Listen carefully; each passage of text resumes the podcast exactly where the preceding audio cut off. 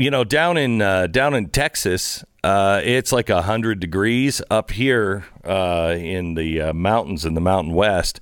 It was uh, frost everywhere. I can't. I I don't know how to work the heat in this studio, so it's about thirty degrees in here. Um, but uh, we're having possible blackouts coming our way in in Texas and around the country.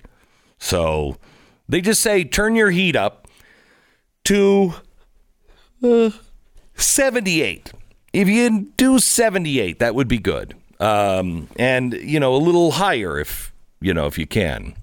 Oh, okay, I like that. Sure. Uh, let me tell you about uh, Rough Greens, our sponsor this half hour. Rough Greens, it's great. You put it on, it's a supplement. You sprinkle on the dog's food. Uh, Uno eats it every day, and I've seen a, a major change in his eating habits and also his activity level. He loves it. Your dog will love it too. Get a free bag. Start with a free bag of Rough Greens right now. Roughgreens.com slash Beck. Roughgreens.com slash Beck or call 833 Glenn 33. Do it now. 833 Glenn 33.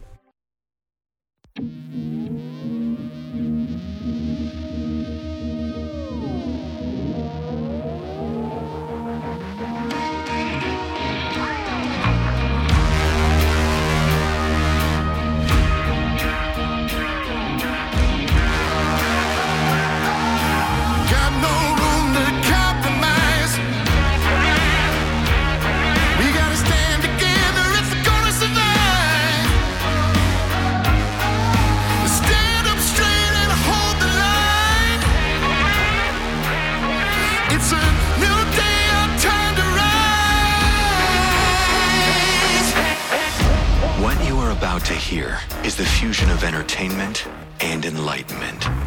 This is the Glenn Beck Program.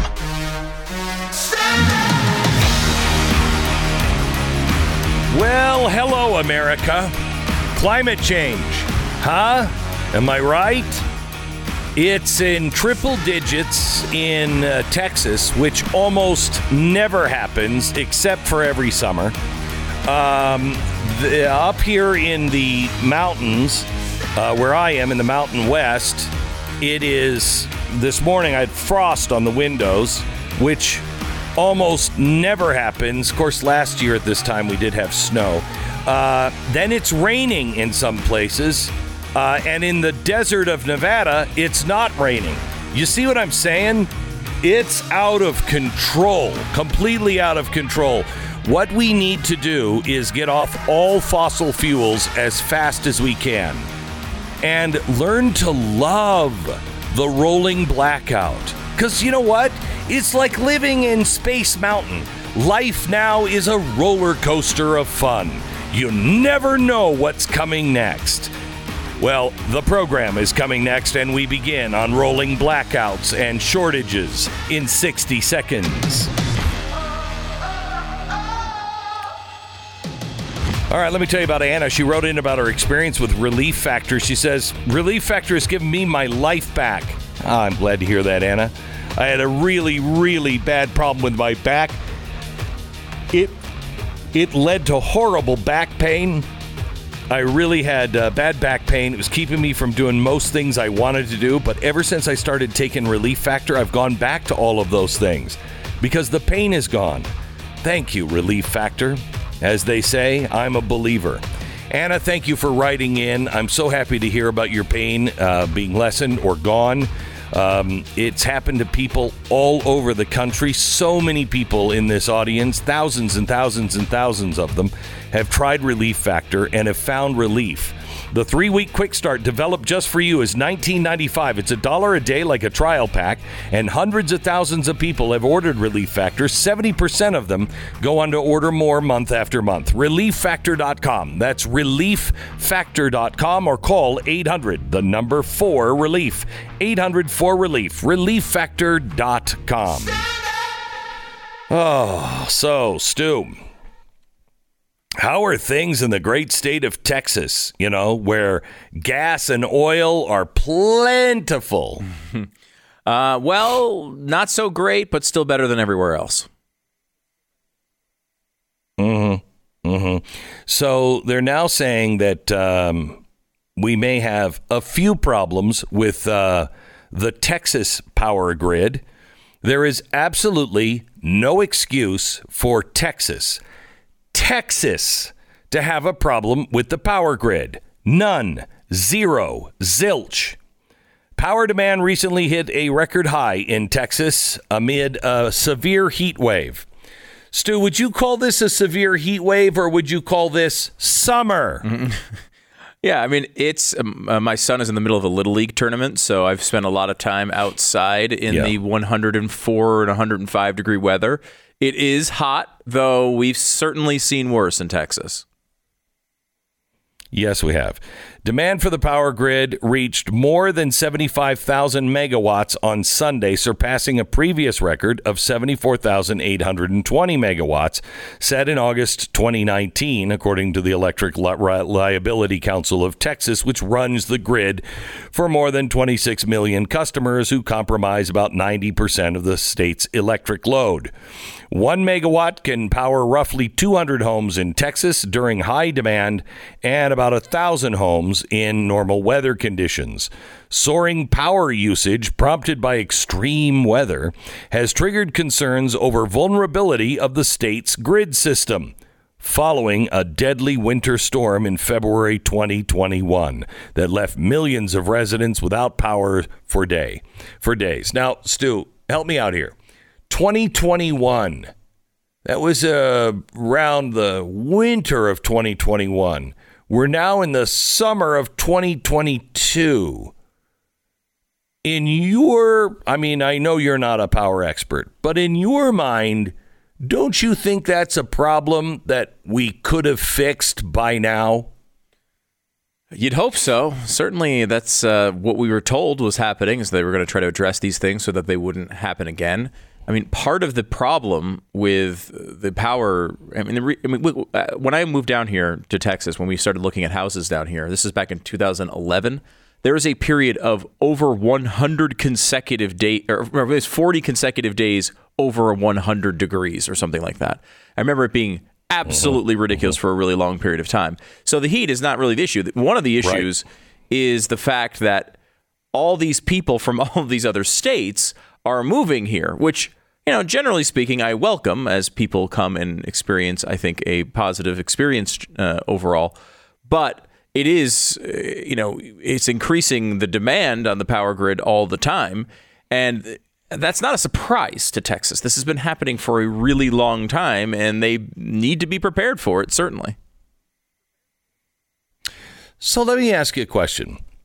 If you believe in all this climate warming bullcrap, okay, um, and you believe that the you know the the world's going to die in a fiery flood and then we'll all be frozen to death because Yes. it's climate change. It's not cooling or warming.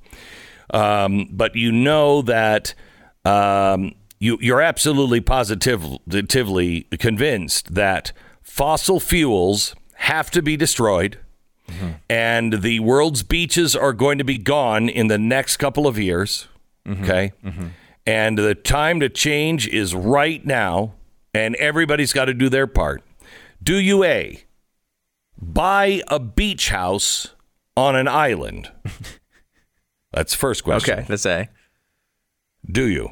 Uh, no, yeah, I, that's a I thought it was going to be an option here, but uh, I will say no. If if I believed that, I certainly would not do uh, something like spend millions of dollars to buy a beach house.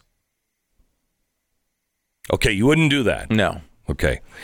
If you believed that, uh, you know, at some point you're rich enough and uh, you, these greedy capitalists just don't need all these houses, all these places, and certainly all that square feet, would you buy a third house uh, in Martha's Vineyard, a giant mansion on the beach? On the island. Certainly not. That would be incredibly hypocritical if you were to do such a thing. Right. Well, not just hypocritical, stupid, wouldn't it? Right. I mean, you think that, you know, people are, and you're going to die. Your whole family's going to die. The whole house is going to be wiped out. Mm-hmm. And it's all because he couldn't get a, uh, well, I'm using just an example. I'm not talking about anybody specifically.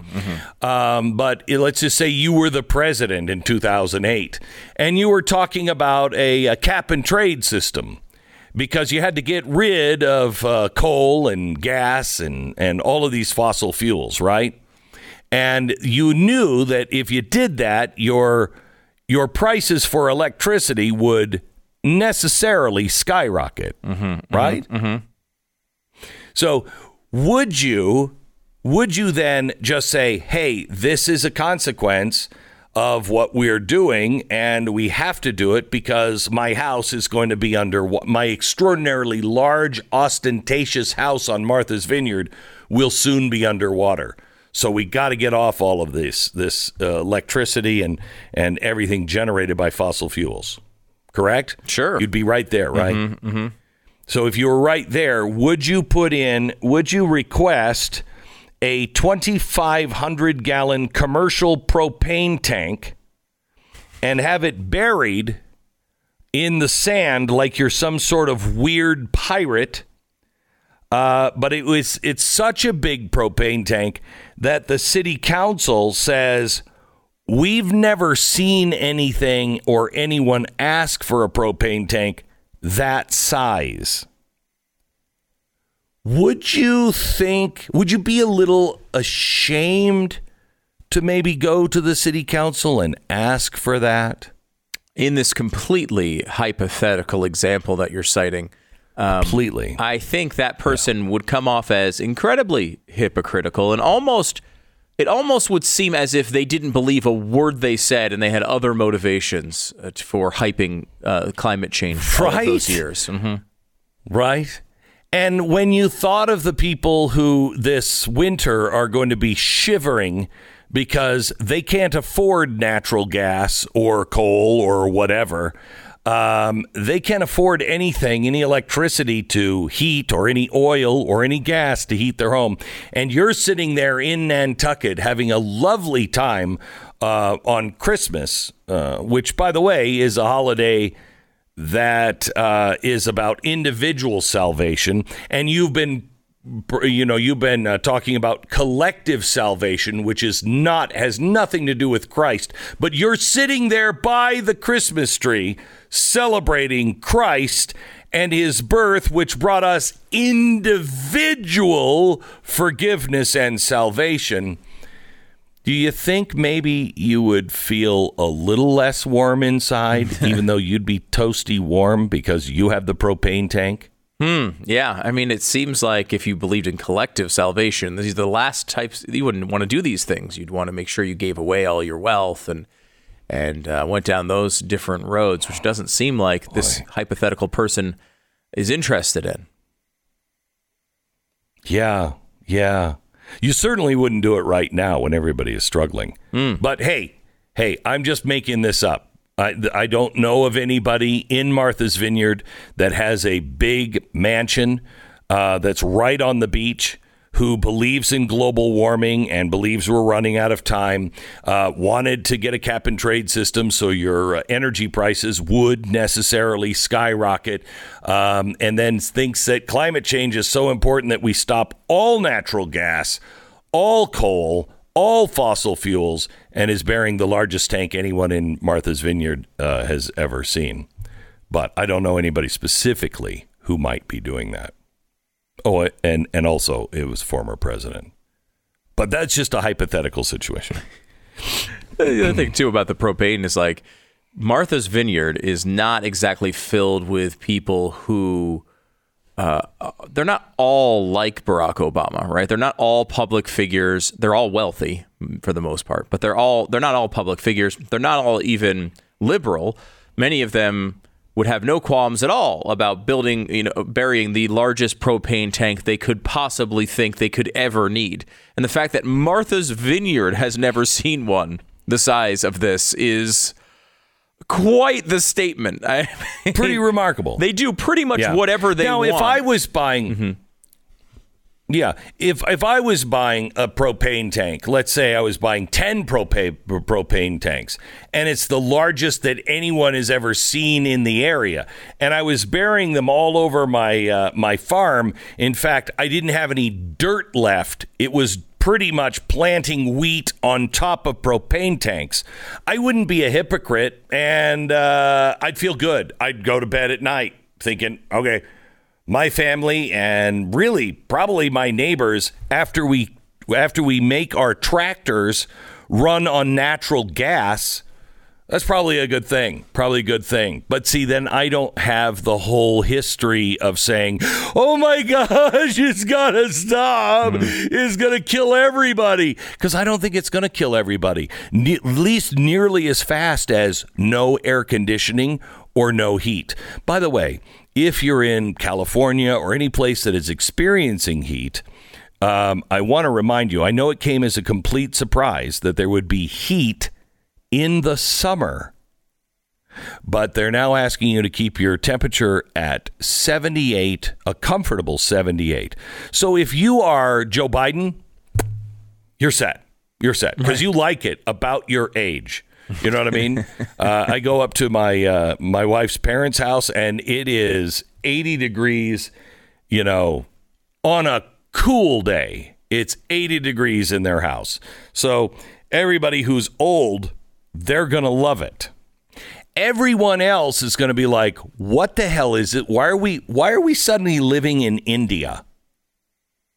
I don't know. I can't hear you. I, I'm sorry. I didn't hear the question. The baby's crying in the other room because I can't find baby formula.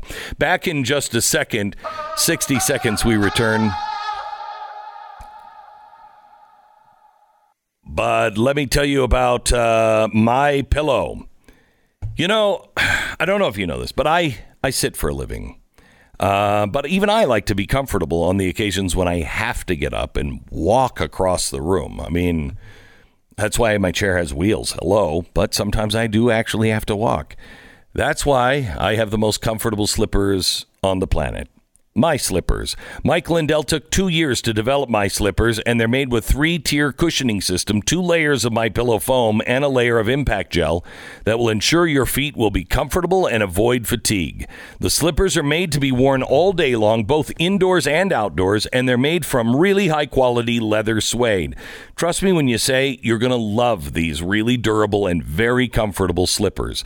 But for a limited time, you can save $90 on these slippers and you can return them, no questions asked, 60 day money, guarantee, money back guarantee. If you don't like them in the first two months, just ship them back. And they also have a one year warranty.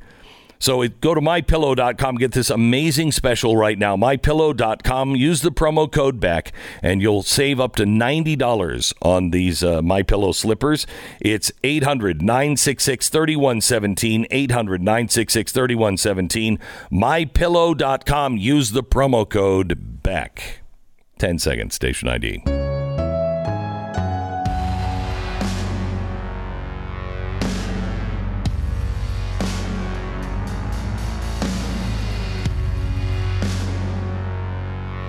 As of yesterday, the AAA uh, national average price for a gallon of regular regular gasoline is now five dollars, five dollar and one cent per gallon for regular.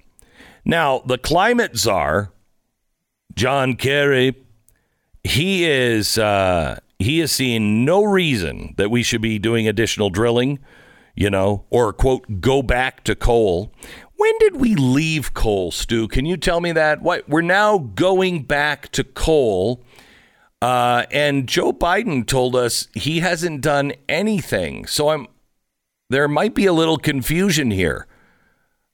Uh, and probably on Biden's part because he's senile. But uh, wh- wh- when did we get off coal, Stu? Well, we're certainly not off of coal. It has been decreasing uh, pretty significantly since uh, around the mid 2000s. Uh, it has gone down quite a bit as a percentage of all U.S. energy, um, and it has fa- fallen beh behind, you know, um, many of the uh, certainly natural gas and petroleum. Yeah, but we we replaced it, right? I mean, because it would be insane for a country to say like, uh, hey, um, these grocery stores are great and we love them. And the trucks that bring them in, you know, bring all the food 12 times a day to these grocery stores. We have the greatest system, the greatest system in the world. Um, it would be insane to say, but I'd like to reimagine the grocery store system. So I'm going to build other grocery centers. Not quite sure if it's going to work. A lot of people say it's way early to do that, but I'm going to close down all of our grocery stores and accelerate this process of reimagining how groceries are sold in America. That would be insane. So we have more than enough to replace it with, right? Well, right? Glenn, the good thing is, you know, there were years in the past where 80% of our energy uh, came from fossil fuels. And obviously, we've invested a ton in renewables over over the years. And now we're at the point where we've made real progress. And now 80% of our uh, energy comes from fossil fuels, um, which Wow, we have made a real impact. yeah, I mean, it's yeah, it's still. I mean, it's eighty percent still, but that's not. I, you know, now it's a different kind of fossil fuel, and and that actually has made the difference when it comes to emissions. And we've got we've gone from coal to natural gas. That's basically the change. We've had some increase in renewables, almost no increase at all in, in Well, we nuclear, which would make it. a real difference. Natural gas. Yeah, we got to get rid of natural gas. I mean, except for the pipeline going to Obama's um, beach house. But if we can just get rid of Obama's ranch, I think. I mean, uh, uh, natural gas. I think we will be absolutely uh, will be absolutely fine. Hey, by the way, another good idea. The governor of um, of Washington State. Along with uh, many of the people here in Idaho, are thinking about getting rid of the dams you know, the hydroelectric dams. Hmm, Seems to be the new target. They're thinking about getting rid of them. Yeah. Um, and uh, you'll be happy to know uh, your power, your electricity is, you know, whatever. Get over it, you fathead. You've had enough days of ease, okay? We're talking about salmon. Can salmon really prosper if we have all these dams? The answer we all know. I don't even need a study. Nope. Uh-uh. They can't. And our salmon salmon are people too. So if we didn't just get rid of those hydroelectric uh, dams on the Snake River, it's like I don't know four or five. Who's counting? But just tear them all down. Uh, Washington, Idaho, Oregon. We are going to be swimming with the salmon, and uh, we can have never-ending salmon. We can't catch it. We can't catch it, but we'll have never-ending salmon. The Glenn Beck Program. Just fabulous, fabulous. Legacy Box. So Father's Day is coming up this weekend, and everyone always wants to fi- uh, focus on how hard it is to get something for dad. I don't know. I think we're pretty easy, you know? Meat, family. That's it. How about Legacy Box? Because it is family.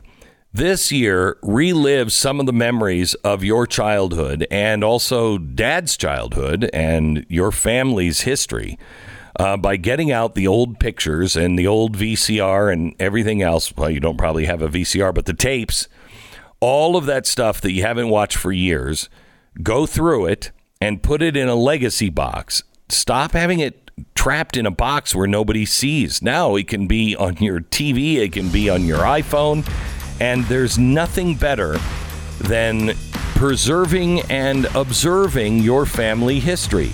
Legacy Box has a Father's Day event happening right now. LegacyBox.com slash Beck.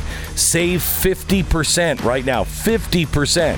Legacy Box. Great for your family. Great for Father's Day. LegacyBox.com. LegacyBox.com. BlazeTV.com slash Glenn. The promo code is Glenn to save 10 bucks off Blaze TV.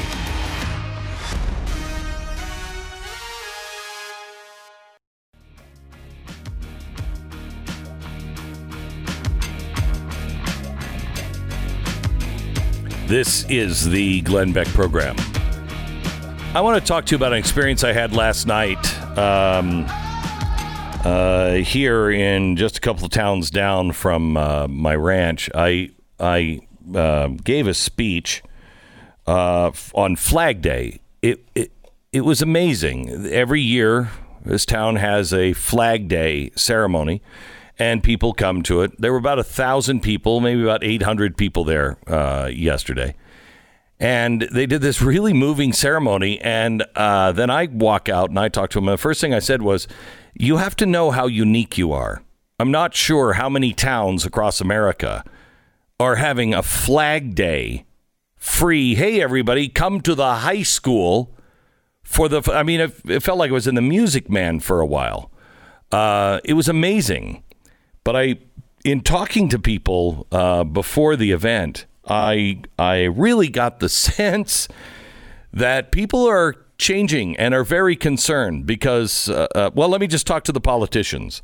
Look, more and more it seems like there there are two kinds of politicians and there aren't there's there's a big fat middle but they're not doing much and it seems like your choice is the burn it down uh, group or the what fire group if the what fire group is afraid of the burn it down group you haven't seen anything yet because the left is wanting to burn it down. They just do it wrapped in, you know, in crazy words that make you go, oh no, no, seriously, they just said they loved America. The burn it down people uh, love America many times, love America too, but they think burn it down. And that's the worst idea ever. But unless you stop saying what fire and you actually see what's going on, the burn it down people are going to win uh, because it's happening now in our small towns. It is happening in red state America. Yesterday, uh, I told you uh, about a, uh, a county that is as red as they come. And yet, there is a, uh prosecuting attorney that is changing things not only in his county, but also changing really. I mean, I talked to the sheriff up here, and he was concerned, you know, I don't know how many counties away about this other sheriff uh, you know, like two hours away. He said this guy is influential and he is changing the way law enforcement is happening. Uh, the sheriff uh, for Utah County, uh, one of the most conservative counties in the country, Mike Smith, is with us now. Hello, Mike. How are you? Good morning. How are you doing? Well, I'm I'm good. I mean, I'm uh, I'm a little concerned because I think this. I'm using uh, your county as an example of what's happening all across the country, where you don't need Soros coming in and uh, buying everything up. Some Republicans are doing it themselves. Tell me why Utah County, of all places, is beginning to look a lot like San Francisco. Yeah, and I'm that concerns me as well. That's a uh, that's a really scary statement and sad statement for uh, Utah County because that's not us. And recently, we've had a prosecutor take office who uh, who brings these ideals in that that I agree with you. They are Soros-based ideas. They're failed. Pro, they're failed programs that uh, we've seen over and over again in large democratic cities that uh, we you know they use them crime rates go up and some for some reason our prosecutor believes that if he brings them here to Utah County he's going to have a different result and he just isn't What is the feeling of the community right now as they see this going on? you know I can tell you uh with law enforcement it's demoralizing. You know our officers are out. They're working hard for their community. They are there for their citizens. They uh, they love they love their communities. They want to serve them they want to help them um, they they work tirelessly to to uh, bring crime and to uh, investigate these things, and then they fall on the lap of the prosecutor and nothing happens, and it's demoralizing. And we see victims that are re-victimized through these programs. You know, and, and as you look at you know Utah County and you look at the Republican Party and we are very largely Republicans. You know you look at the Republican platform and the platform itself says swift and certain punishments with just and appropriate penalties are essential deterrents to crime and victim rights are always superior superior to criminals rights. And we have a Utah County attorney who doesn't follow that platform yet he he runs on it. He he he is not a Republican uh, we've seen over the past you know, what 20 years from the 90s or the 30 years I guess from 90s to the early you know pre-COVID uh, 2020s uh, a real drop in violent crime. But since uh, at least the last couple of years we've seen that totally reverse and it has gone up. What what is the cause about it and what can we do to stop it? You know there's a there's a ton of things out there that you can say is the cause about it but to stop it, I think everybody needs to be engaged. You know, as we look at law enforcement, you see this movement across the nation, and it really is a Soros movement. You know that this all cops are bad, and we're seeing it here in Utah County. We're seeing a, a county attorney who keeps you know, pointing a finger at law enforcement, saying they're the problem, demoralize law enforcement. You know, there's there's a reason why they're doing that. Um, so for me, I look at the at the situation. You look at our community, and you've got really a small number of law enforcement com- compared to you know the citizens that they're trying to serve. And so for me the answer is we're all on the same team here. Let's work together. Um, as citizens law enforcement we we are begging for you to be part of our team to help but, combat crime. Sheriff i i really get the um, uh, the impression that um, the people are on your side and on the side of the cops. Uh, but these activists, and you don't need um, uh, George Soros. When you got somebody like David Leavitt, uh, you've got real problems because he's he's got a family name. He's one of these guys, like in Texas, we have the Bushes.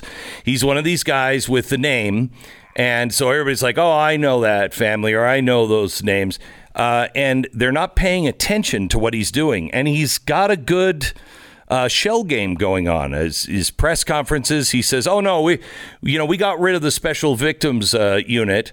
Uh, which is, you know, on sex crimes and abuse and everything else, the really nasty stuff. Uh, we got rid of that because uh, we found an easier way to do it.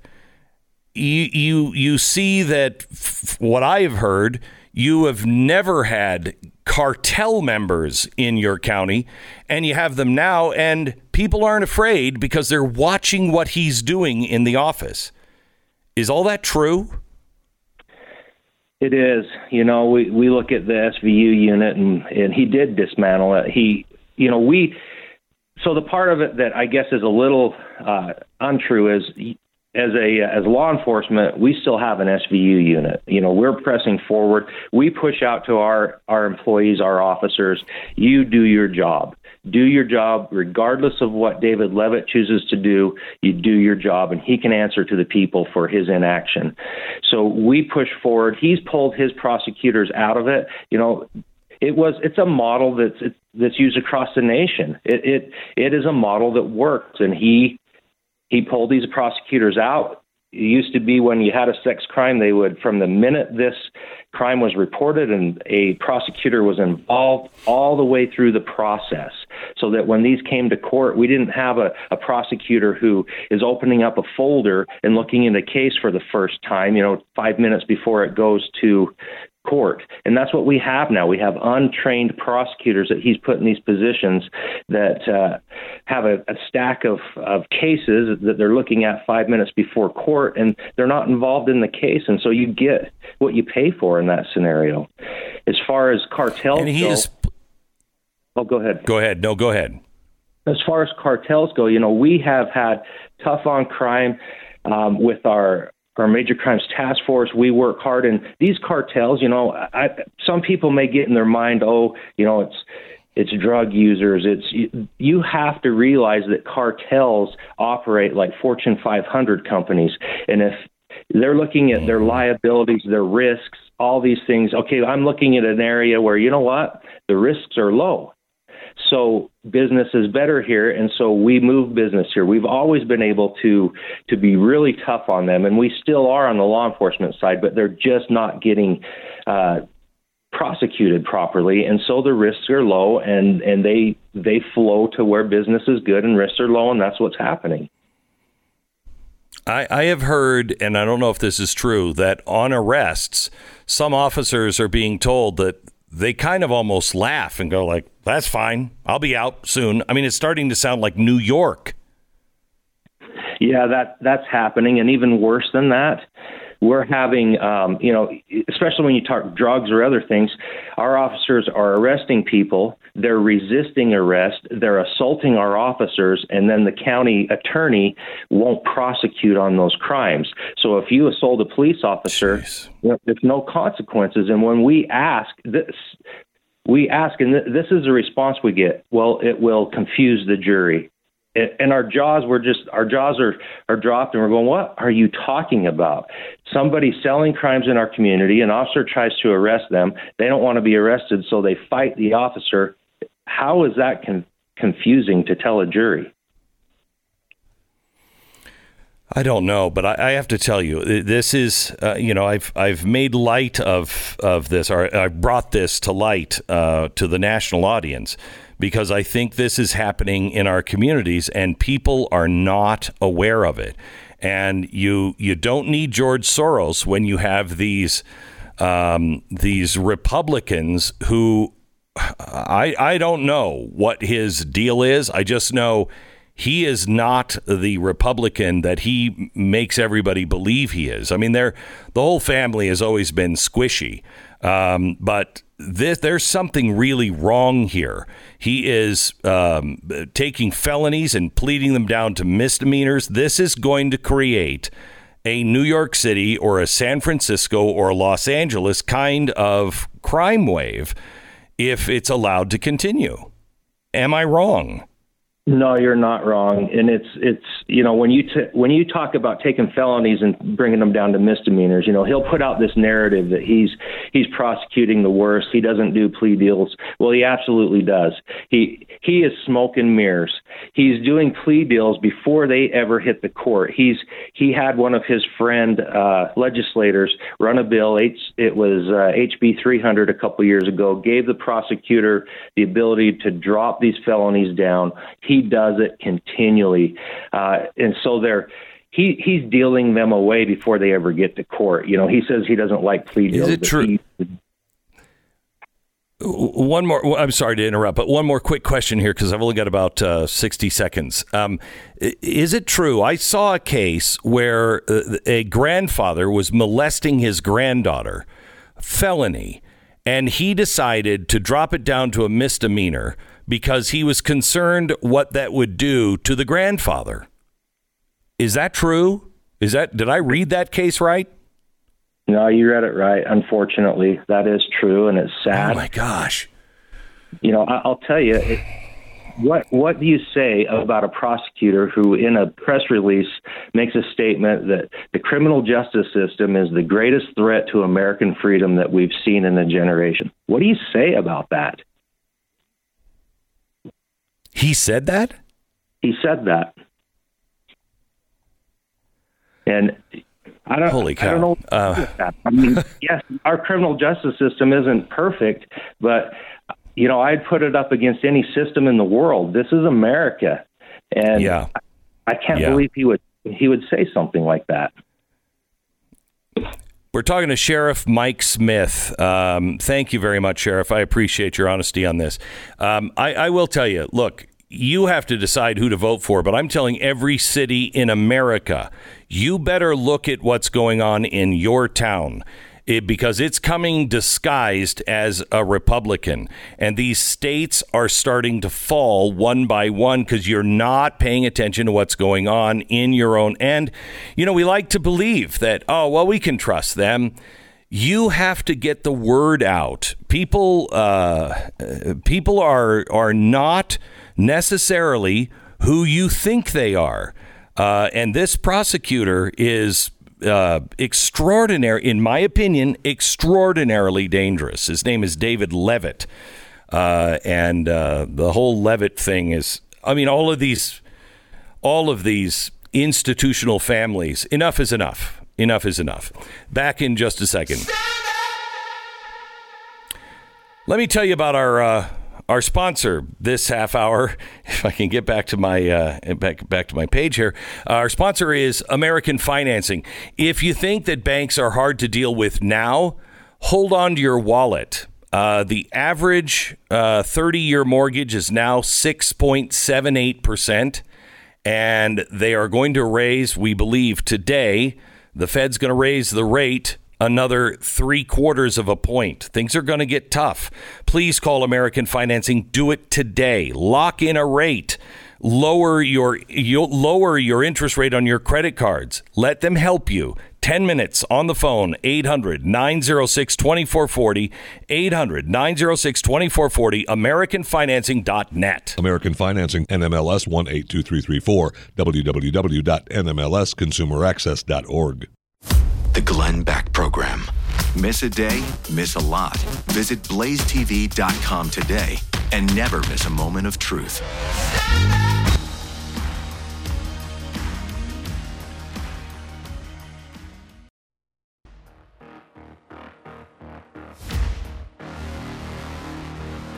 Welcome to the Glenn Beck program. We're glad that you're here. Uh, we have the Supreme Court rulings coming up um, uh, a little later on in the program. In fact, they uh, they should be happening uh, in just a few minutes. We're not sure. I mean, I think John Roberts is putting the court in danger by not releasing uh, the the Roe versus Wade. Um, um, verdict. What what what are they going to do on that? Release that. You're putting everybody in danger. Um, but many of the people in Congress didn't seem to care. Uh, all Democrats uh, that voted against the bill to send protection to our Supreme Court justices, uh, all of that voted against that were Democrat. What a surprise. Uh, let me tell you about Good Ranchers. Getting hot outside, not up here in the mountains. My cattle were in the frost uh, last night. Um, but it is getting hotter here at the ranch because I'm about to fire up one of the grill and call the cows home. Come on, pork chop. Uh, bring some of them in. Uh, anyway, Good Ranchers has uh, the food for you, the meat for you at the price that you could afford, and you can lock in your prices. They deliver the best American uh, farm and ranch food right to your door. Take the time today and go to goodranchers.com slash Glenn.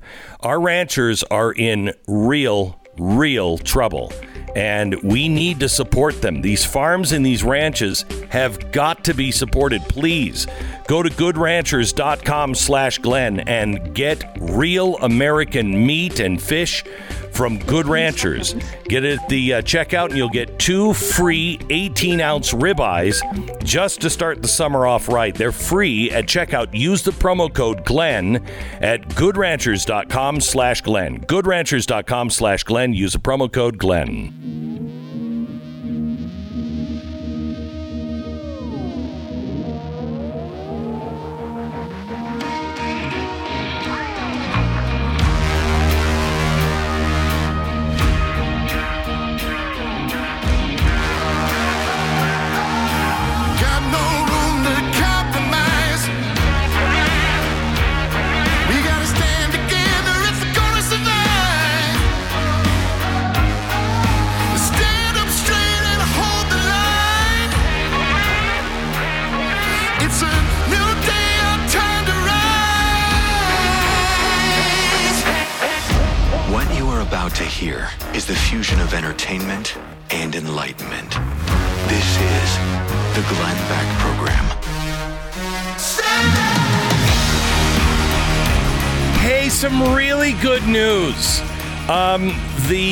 U.S. is quietly telling companies here in the in the U.S. that um, you you can go ahead and buy that fertilizer you need from Russia, uh, but just uh, keep it on a QT, okay? So really good news, and even more good news coming out of Russia on Ukraine. When did we start uh, losing? When did Ukraine start? When did that happen? Now there's a shortage of bullets. You couldn't buy enough bullets with $65 billion? Really? What's happening to the money? Uh, but don't worry, Miami is on the beat now. Miami, the city of Miami, is a uh, is uh, giving a voluntary gun buyback program where you can turn in your high-powered assault rifle, which is about fifteen hundred dollars, and they'll give you two hundred and fifty dollars for it. And they're not going to melt them down. They're sending them, yes, right to Ukraine.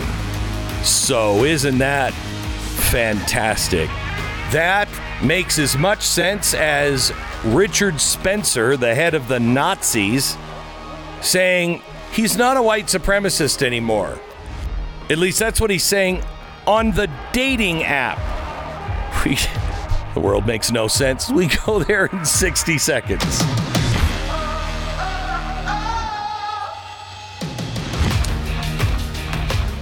Well, Anna wrote in about her experience with Relief Factor. She said, Relief Factor has given me my life back. I had really, really bad back pain, keeping me up from doing most of the things that I wanted to do, including sleep. But ever since I started taking Relief Factor, I've gone back to all of the things that I've I've wanted to do and used to be able to do, and the pain is gone. Thank you, Relief Factor. Anna, I'm so glad that it worked for you. It has worked for me. I still take it three times a day, and it makes all the difference in the world. Relief Factor is not a drug, it's not going to make you drowsy or anything else. It was developed by doctors and has four key ingredients that work with your body to fight inflammation, which causes most of our pain. The three week quick start, developed just for you, is $19.95. It's a dollar a day, like a trial pack. Hundreds of thousands of people have ordered Relief Factor, and about 70% of them go on to order more. It's relieffactor.com. That's relieffactor.com, or call 800, the number 4 Relief. Feel the difference. So the Supreme Court is uh, coming out with more decisions today, uh, and we have Kelly Shackelford on in an hour to give us the analysis of what is being released. Um, Stu, has anything been released yet? Yes, first one is out. It's the George versus McDonough. Not a big uh, named case. It was a 6 3 decision uh, written by Amy Coney Barrett. Um, it was about veterans benefits, uh, not a huge one that anyone was on the edge of their seat for, at least in the in the press. The only real notable thing is that Gorsuch and Kagan sort of flip flopped as to how you might think they would vote in a case like this, uh, where Kagan voted with the theoretically the conservative side, and Gorsuch voted for uh, on the with the liberals in this one with Sotomayor and Breyer. Uh, but that's uh, so- so Gorsuch's been mixing it up quite a bit. He's been uh, interesting in these early decisions, not always paired with the the justices you'd you'd assume. But there there definitely is at least one more, and this is the way they release these things. You only know that, like it, when one comes out, you know there's going to be at least one more. Um, but unless There's they give got to this be sort of more finality, than there's got to be more than two, I think, because if what do We're we only have now. next week as well? It's usually the end of the month. I think we have about two weeks, uh, but uh, it's again none of these are real rules. So much of this is just sort of traditionally what they do. So you're always guessing. But there are 23 now remaining that we don't know. Uh, uh, what you know uh, wh- uh, that they have not actually released yet. Uh, Pat Gray joins us from Pat Gray Unleashed. Um, uh, I, I think, Pat, what happened yesterday with the Supreme Court in you know the House, uh, where you had many Democrats, I think twenty three or twenty four uh, Democrats, come out and vote against security for the Supreme Court's family and for the judges, is absolutely despicable. Just despicable. and it's hard to understand why uh, they. I mean, you've put them in peril here, uh, and you encouraged you've encouraged the left extremists to show up at their house, and then uh, you vote against their security. I, I don't even understand it. I, I don't know where that comes from. I don't know how you justify that. It's it's uh, it's really it is despicable. Uh, I also think it's despicable of John Roberts. I don't know why he's. I think he's putting them in danger uh, by not releasing the one everybody's talking about. Let's just rip the band aid off. Let's go. Uh, but then again, his motive may be we want everybody out of town as that is uh, read. They usually leave the most controversial to the very end. And if that's Yeah. true, then the end of the month, we're going to hear about gun control and uh, abortion and prayer in school and all of that stuff. Yeah, and, and didn't, Uh, didn't Mike Lee say on your show yesterday that he expects that to be at the end of the Ju- end of June or early July, even uh, before we hear about the Roe v. Wade situation? Is that what he said yesterday? Um, I think he said end of June. I think they Yeah. they have to do it by the end of June. I think. I don't think they have to Um, do but, it by- uh, by then, but they almost always do. Uh, that is basically the way I think it works. They don't have to be done by the end of June, but they they should be done by the end of June. I think do- they want to be so that the violence can begin in July. Yeah, I, I think that's what I think that's what Day. we're looking for. Yeah, the the burning and the uh, and the threats and the violence begins uh, in early July. Uh, you want it Well, in time for for and the I think forward. This is and I think this is the time that you really kind of want that kind of stuff going on. I mean, Mm-hmm. you know, you've got a very hot summer uh, coming our way and rolling blackouts. plus the highest gas prices the country has ever seen. Yep. Food prices are skyrocketing. I don't see any tension at all. I mean, Almost none, I mean, yeah. when you just when you say to people, "Hey, you turn off your air conditioning," or you just turn it off because there's no power, um, they're gonna love that. they're going to love that. Uh, we do have another ruling out here, Glenn. Uh, uh, everyone on the edge of their seat for the big uh, American Hospital Association versus Becerra Oh, that's uh, the one. case. Yeah, a lot of people were, were. Mm-hmm. interested about that. Uh, a 9 0 ruling, unanimous, uh, written by Kavanaugh. Basically, it had to do with Medicare reimbursement rates. And, you know, can Becerra just say, hey, I, this is what I want to charge these hospitals without actually doing any of the research behind uh, you know what you know what makes up their cost basis essentially like can can he just Well- on his own sort of determine what the reimbursement rate is for va- various hospitals without actually doing any research whatsoever as to how much uh, these services cost the hospital and they said ah, no you, ne- you need to look into that a little more Well, why would that be any different than what the uh, administration does on gas, oil, and uh, and uh, um, you know electricity? Well, I mean, they're not. It don't they don't seem to be doing their homework. Did you read the story yesterday where um, the White House officials went to to try to tell the people who take shale and make it into oil, "Hey, can you guys uh, do anything?" And they're like, "Uh, no, no it, it's not like we have just. It's not like shale is a sponge, and all we have to do is get a bunch of get a bunch of uh, migrant workers to squeeze the sponges and get the oil out. No, it, it will take us a few years. And apparently, they were shocked. Yeah, Hmm. that's how little they know about the, the process that uh, is involved in extracting oil from shale. It's a it's a complicated process that's kind of high tech, and Hmm. it takes a lot of heat and energy and a lot of time and money. And it's not even worth doing unless, of course, Hmm. it's worth doing at this price at $120 per barrel. But uh, yeah, it takes. There's a time investment involved, and it's more than two months. And yeah, apparently they were quite shocked by that. So um, I just I- now normally I don't read Jezebel, um, but uh, Stu apparently does. No, no, it was reported. There was a it was reported by several other sources who did link to the source material, which did happen to be Jezebel. Uh, so I sent you the source material because I know how how important that All is right, to you. okay. Yes. All right, okay, yeah. So the source is Jezebel, a name we can we have all grown to trust. Um, so the uh, this is the article. Listen to this. I wasn't expecting to have a borderline introspective conversation with white supremacist leader Richard Spencer. You know, do you think white supremacist goes far enough for Richard Spencer? No.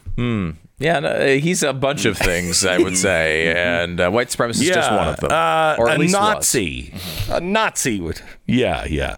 Uh, but uh, Jezebel but a Jezebel reader spotted him on the dating app Bumble in the Dallas, Texas area and sent me a few screenshots of his profile. So I found the guy's number and reached out for a comment. Is this really you? Are you really politically moderate? That's what he's claiming on his profile. Because that's what he said. yeah. So his profile says uh, just Richard, 44, um, 6'1, active. He's a Taurus, graduate degree, um, uh, socially active, doesn't smoke, uh, I guess looking for a relationship. Um, he's spiritual. He is a political moderate, and he's vaccinated. Uh, his interest writing, skiing, thriller, philosophy, electronic music. I mean, I think this sounds great, but I think you might be surprised if you dated him that he's left a few important things out. yeah, I, it would be kind of a shock if you dated him and asked him about his history and then realized he was the guy getting punched in the face at rallies and uh, advocating for a white nationalism uh, that maybe is not exactly clear in his dating profile. Has he actually changed Yeah, his no, mind I on mean, things? yeah, he has. Yeah, Yeah. Well, at least that's what he's claiming. Uh, do you have you Well- have the text there, right, Glenn? Yeah. I mean, yeah, it's a little different. I mean, remember he's the guy's he's the guy who said Jews will not replace us. Uh, you know, that's a that's a big one. So uh, they got the phone number and uh, asked him if this was his Bumble profile, and he said, "Yes, that is I." Um, I appreciate you respecting my privacy. This is obviously not newsworthy. I'm simply living my life. Okay, that would be a fair point if the dater in question were literally not a white supremacist leader accused of physically abusing his ex wife and masquerading uh, at random as a moderate and a skier who's into electronic music on Bumble. So uh, I said, um, You think maybe you're being a little deceptive? And uh, he said, "Well, I'm I'm not a white supremacist leader anymore." Oh, so he didn't say he wasn't a white supremacist. He said he wasn't a white supremacist. Read the whole thing. Don't see. The You're, you're, you're, you wanted the Okay. source material, and you're not reading the full Jezebel text thread. Right. I don't understand what your problem is here. All right, okay, all right. He says the entire right wing movement generally hates me. The feeling uh, is mutual. On basic issues, I'm pretty much a liberal. Gun control, abortion. Uh, I don't lie or deceive anyone. All qualities that were very, very much in style with um, Adolf Hitler and his group. Uh, she she said, "I didn't realize that. Are you still a white nationalist?" The notion of listing my politics as conservative makes me cringe. It's complicated, but I'm not a white nationalist. So maybe he doesn't believe in the country anymore. I don't know. You're. I think you're. You're reading. I may. I don't know if his racial beliefs have changed per se, but honestly, when he said, because I had the same suspicion, Glenn, when he said, hey, "Look, I'm pretty much a liberal on gun control and uh, abortion." That's always been the case. It's always been the case. People all lo- love to overlook this, but the the alt right, which has always been an alternative to the right, not an, atal- an alternative version of the right, um, has a is has big government. It is obviously gun control. I mean, of course you're going to control guns if you're a if you're a Nazi group. Pro-abortion. Pro-abortion have always been pro-abortion. They love the fact that people are choosing abortion, particularly as they, as you might expect, black and Hispanic families choosing that so often uh, when it comes to uh, proportional uh, proportional levels. Uh, that they love that. And that's a wonderful thing for white supremacists. They support it constantly. They support all sorts of big government programs, including universal health care, by the way, uh, as well. Uh, they want government control, as you might expect from someone who likes these sorts of ideas. yeah, and somebody who's a Nazi, a national socialist. Yeah, uh, that's that is Yeah. what you would expect. Yeah. Yeah, that, that that's exactly what Hitler wanted to do. He wasn't a conservative saying small government. A small government couldn't have built the ovens. Okay. Yeah. I mean, I just I just want to point that one out. Let me come back to this here in just a second. The Tuttle Twins books, uh, the time is running out on a really good deal. I want you to take advantage of it before it's too late. I've been telling you about the book, The Tuttle Twins. Uh, and their amazing show business. I want you to have this book for your kids or your grandkids or your neighbor kids or whoever you have that might be coming to your house or you going to them. The publishers of the Tuttle Twins have made this book uh, free. Now, you can get this book free. Um, all you pay for is shipping. Great way to illustrate to your kids or grandkids some of the fundamentals about the American way, gives them opportunities to solve problems, and encourages them to start their own business. Now, here's the thing it's only available for free till the end of this week. After that, you're going to have to pay the full price. So get this book for your kids and your grandkids now. You won't regret it, and neither will they. And if you're somebody that's thinking, what can I get my dad or my uh, grandpa uh, for uh, a gift? Get this book, get it for free, bring it to him, and say, Grandpa, all I want for you know for Father's Day, I wanted to give you a book so we could read together. You and your kids need to read this book, The Tuttle Twins and Their Spectacular Showbiz. You'll get it for free. Just pay for shipping. TuttleTwinsBeck.com. That's TuttleTwinsBeck.com. You can get this book, Their Spectacular Show Business, at TuttleTwinsBeck.com now until Friday. Back in 10 seconds.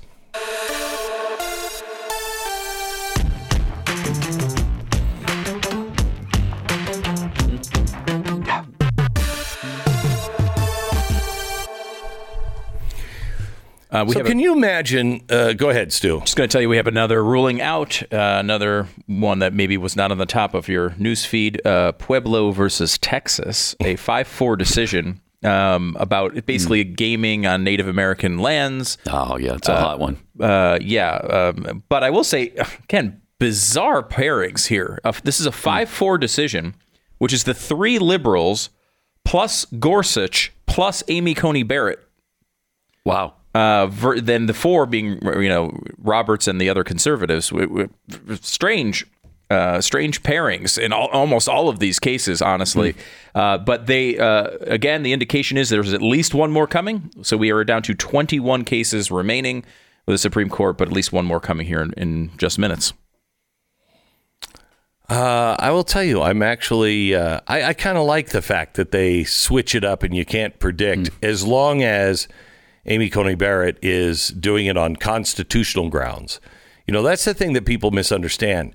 When you put a constitutionalist in, you can't guarantee that it's coming your way. In fact, it cut, the Constitution cuts both ways. Sometimes it, you'll you'll love the answer, other times you won't. But when it comes to the Constitution, either way, you abide by it. Um, and that's what's made our country so strong is we believed in the Constitution. And uh, if you have your judiciary that is ruling based on the Constitution, sometimes you're going to win, sometimes you're going to lose. But I'm interested in reading, um, and Kelly Shackelford's coming up in just about uh, a half an hour. Um, you know, as I look back, uh, these gas prices, we are up now over 501 per gallon for regular gasoline. Now, I remember when George Bush was in office and, you know, we were fighting that war for Halliburton and all of the free oil that we were going to get. um, and I remember the outrage of like 275 a gallon. Do you remember that? Oh yeah. Everybody was outraged, and there were it was nonsense. That's all anybody talked about. We're at five dollars a gallon, and I am not hearing this except from friends. I don't hear the news the news cycle uh, going off on this. Am I just not watching it? No, I it's I don't think it's as big as it should be. Uh, I just you know when you pay hundred and twenty dollars to fill up your tank, as I just did yesterday. Uh, that should there should be a lot because that's completely unsustainable. You Right. can't keep doing that. There's no way. Yeah, No yeah. way. You know, I was thinking, Pat, about how you know going back in the day, as we've done these this show over the years, when we would compare and contrast America and Europe, one of the things we would always bring up is like, I mean, they're paying five dollars a gallon Yeah. for gas, Right. In Europe, isn't that crazy? That was our like crazy example of how bad things can get, and here we are at five oh one nationwide. Uh, and I will tell you, I think we are closing in uh, on diesel for trucks. I think we are uh, we're about to beat parts of Europe and have higher prices than they even do. It's a little terrifying. Pat Gray from Pat Gray Unleashed. Thanks. The Glenn Beck Program. American Financing, NMLS 182334, www.nmlsconsumeraccess.org. American Financing wants to remind you that if you are stuck with a whole bunch of credit card bills, you can dramatically reduce the payment right now, all while paying them off at a faster rate. Right now, credit card companies are charging insane rates 20% in interest. Between inflation and interest, how are you going to afford anything? It's only getting worse as the rates keep rising, and uh, looks like they may rise uh, again today.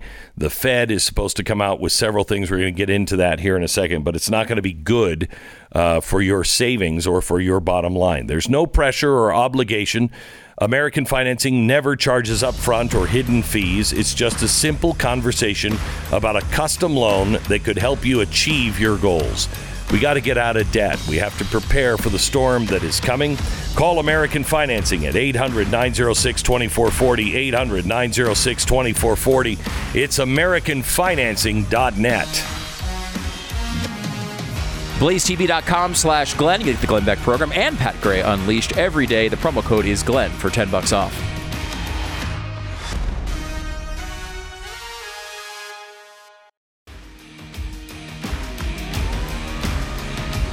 We have at least five Supreme Court rulings coming out. Uh, Kelly Shackelford's going to be joining us from uh, First Liberty coming up in just a minute. He'll tell us what all of these mean and how much they will affect us in our lives. Um, do you ever remember a time like this, Stu, where you you felt such an impact from the Supreme Court on more than one case? Jeez, I mean, I- you know, the Obamacare one pops to mind as a big one that we followed so closely for such a such a long time.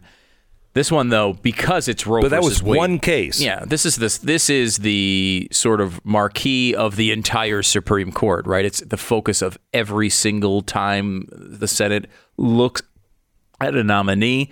They're always focused on whether they're going to be for or against Roe versus Wade. That one obviously being there, but there's several other cases, as you mentioned. The one about uh, guns is a big one in New York. The case about uh, the the government's right to regulate power uh, power plants is a massive one when it comes to global warming and how much Massive. you're going to be paying for electricity.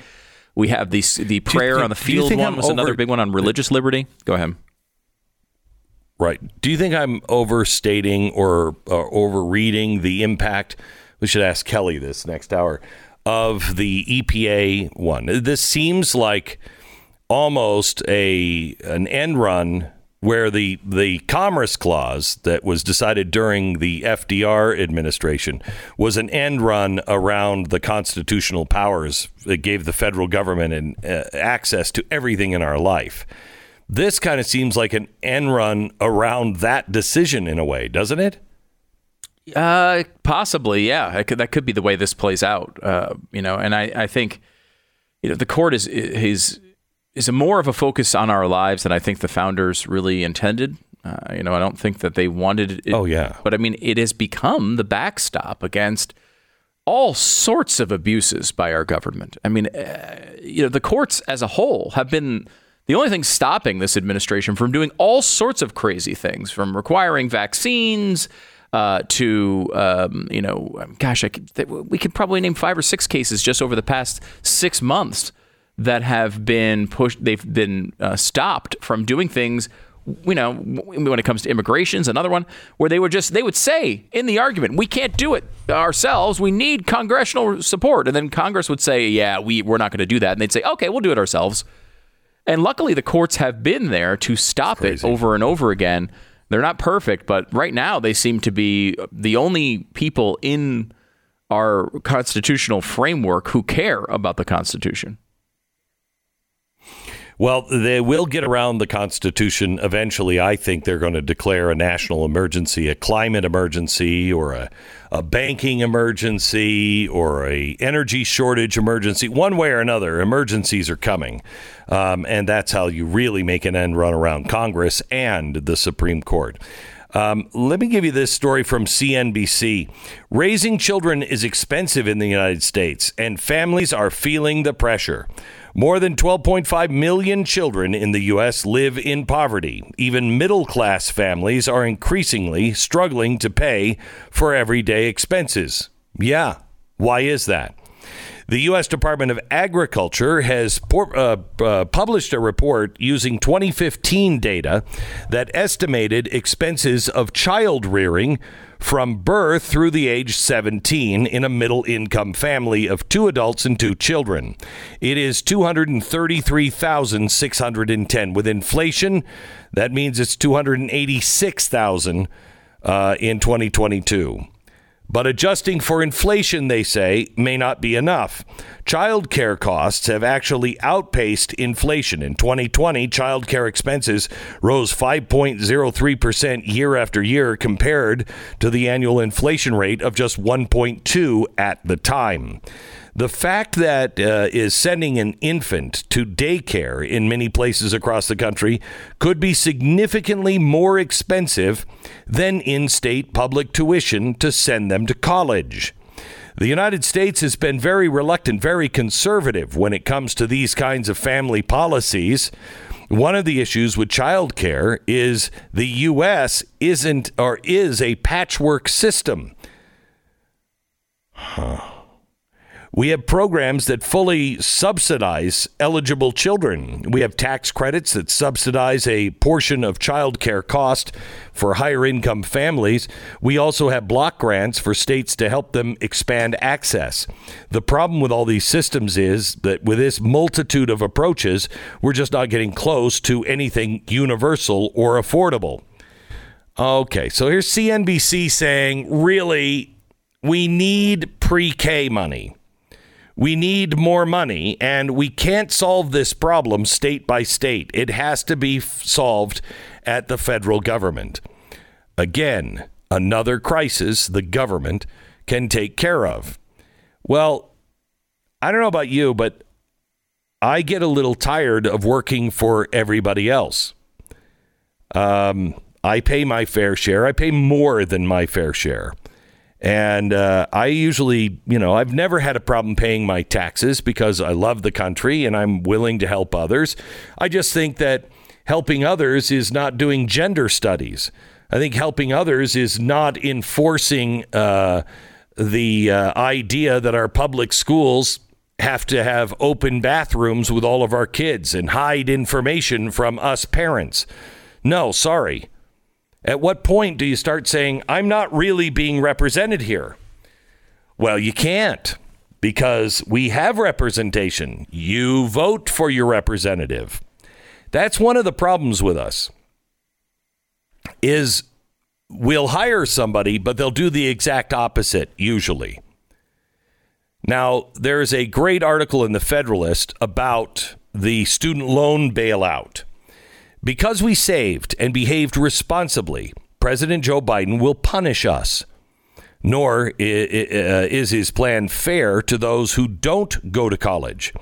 We put five children through college, one still attending. We saved up. We never took out any loans.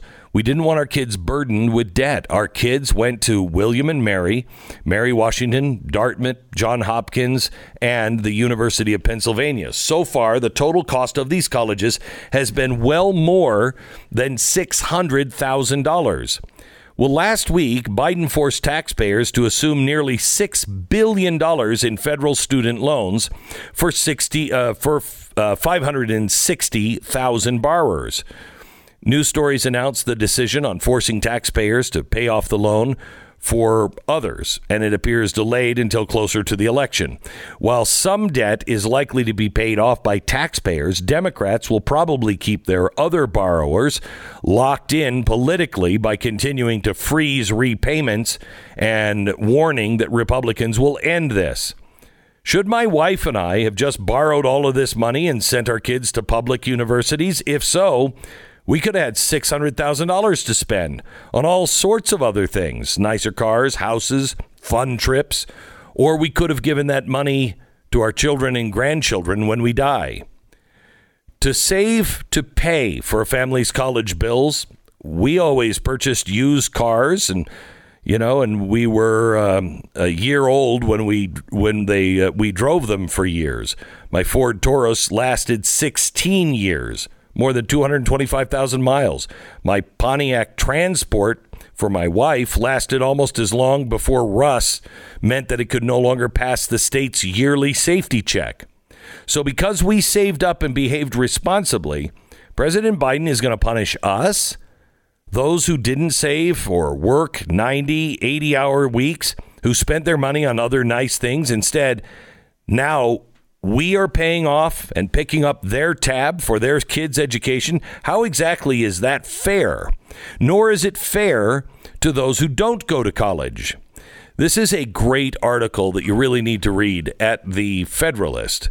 But I think this is the way a lot of people are going to start to feel as we have shortages ourselves and shortages of money, uh, how, how are people going to deal with the process that we are sending welfare checks uh, and we're selling or sending food stamps down to the border when we have hungry people here? By the way, the direct impact uh, of the the Fed is going to be felt again today. Uh, they are they are raising the rates of interest. Uh, so anything connected to the interest rates, that's credit cards, adjustable rate mortgages, or you know fixed rate mortgages uh, that you haven't secured yet. All of this will change uh, today and could change directly they're trying to cool the economy, which means they're trying to get you to stop buying stuff. Uh, and it's pulling us into a recession uh, if business investing and consumer spending is slowed too much. But they're going to get it right this time. So, what it's going to do is it's going to make borrowing more expensive for companies, higher costs of capital, um, the uh, valuation in the stock market is going to get compressed. We've already seen a lot of that happening right now, but this will be increased drag on your 401k or anything that you have that's a retirement fund.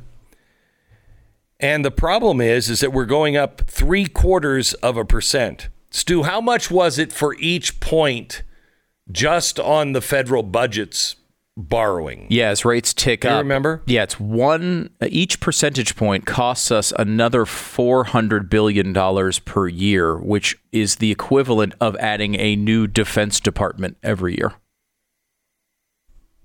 Oh my gosh. By adding a point? One point, and it's, it's something like four. So four trillion dollars over a decade, and it gets to a point where just the interest uh, uh, on our national debt becomes the focus of our entire budget eventually. I mean, we're not that far away from this becoming really a society that just repays debt rather than actually does things. All right, back in just a minute. Let me uh, tell you about our sponsor this half hour, Stu Genucel. Yeah, that's the final week for Genucel's blowout sale for the summer. And right now you can save 60% on Genucel's most popular package at genucel.com. You get two free gifts with your order. Your order will include Genucel's dark spot corrector, which visibly reduces those pesky dark sunspots, and Genucel's immediate effects for results in as little as 12 hours. Genucel has is the best in skincare. They've been known for this for a long time, for, since their first treatment for under eye bags and puffiness. It's a great set of products, especially during the summer when the heat and humidity and longer days give us all some puffiness around the eyes. I have it around the midsection as well, but Genucel I don't think actually will solve that uh, problem.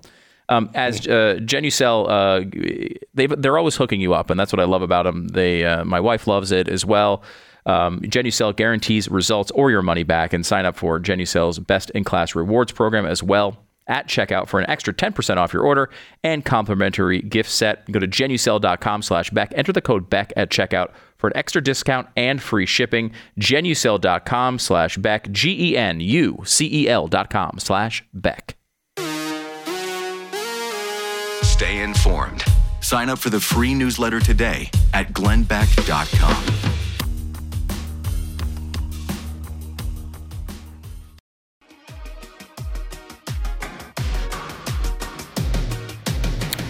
The home of the brand new Glenn Beck $1 million guarantee that we talk about what you want us to talk about. We talk about the things that are on your mind. Guaranteed. You uh, pay us a million dollars and we will talk about it as long as you want us to. Only on the Glenn Beck program. Welcome uh, to the program. We have Kelly Shackelford coming up in, in just a second. Uh, he's going to give us a rundown. We have what now? Six Yeah. Supreme Court decisions? Six decisions, which is a very That- high number.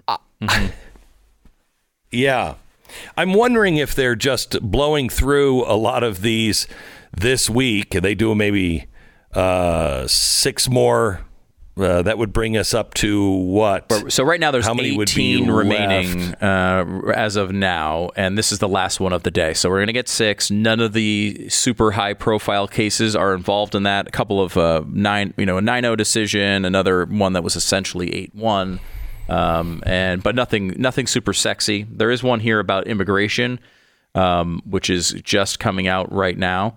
Um, uh, and it was about a Trump expansion of a definition of certain types of illegal immigrants, basically trying to say more people would be blocked from getting green cards because they had uh, a, li- uh, they were sort of uh, likely to depend too much on government services. As you might expect, Trump expanded the definition of that to try to make sure that people wouldn't be doing that.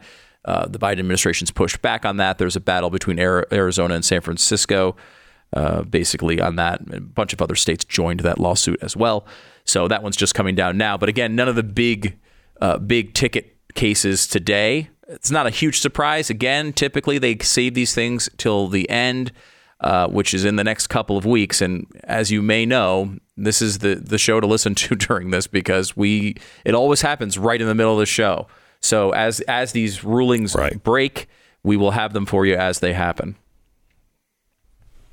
And we'll have the explanation on why, why, or if we should care about any of these. Will they impact any of our lives? Coming up in just about uh, ten minutes from now, so you don't want to miss that with Kelly Shackelford from uh, from First Liberty. Um, we have the gun case. We have the God case, God in schools. We have Roe versus Wade, and we also have a border question. Correct? Yeah, there's one on the Remain in Mexico uh, case, uh, or or rule, I guess, that uh, Trump uh, implemented uh, when he was president. That's there's been a big, obviously, a lot of people on the left don't like that all that much. So there's a case going up for that one as well. I mean, there really are big. You mentioned this earlier, Glenn. Cases that are all of them could be weeks of shows, right? Like they're all really important and really high profile and somewhat d- divisive. So, I mean, the Roe versus Wade one obviously is the marquee of all of these, but there's a bunch of big ones, and we're going to have them here in the next couple weeks. Yeah, the the border, the EPA uh, being able to just control everybody's lives and the lives of energy producers, um, all of these things that are coming out. It if they come out on the same day, it's going to be quite a remarkable day in America, especially if they all go go towards the conservatives and the Constitution. By the way, have you seen the the, um, the article in Sports Illustrated on um, uh, the the football coach Kennedy, Coach Kennedy, Yeah. in Seattle? That's up at the Supreme Court. I love this. When faith and football teamed up against American democracy. Okay, well, we're not a democracy. We're a republic, and with a republic, we have rules, and those are constitutional. And uh, they they say the expected result in the Supreme Court is a win for the coach and the further erosion of the separation between church and state. You know, Si, when you can show me where uh, the uh, the separation of church and state is in any federal law, uh, just call me. Call me. Why don't you do sports? I'll stay out of sports because I obviously don't know my ass from an elbow, uh, and just like you don't know anything about the Constitution.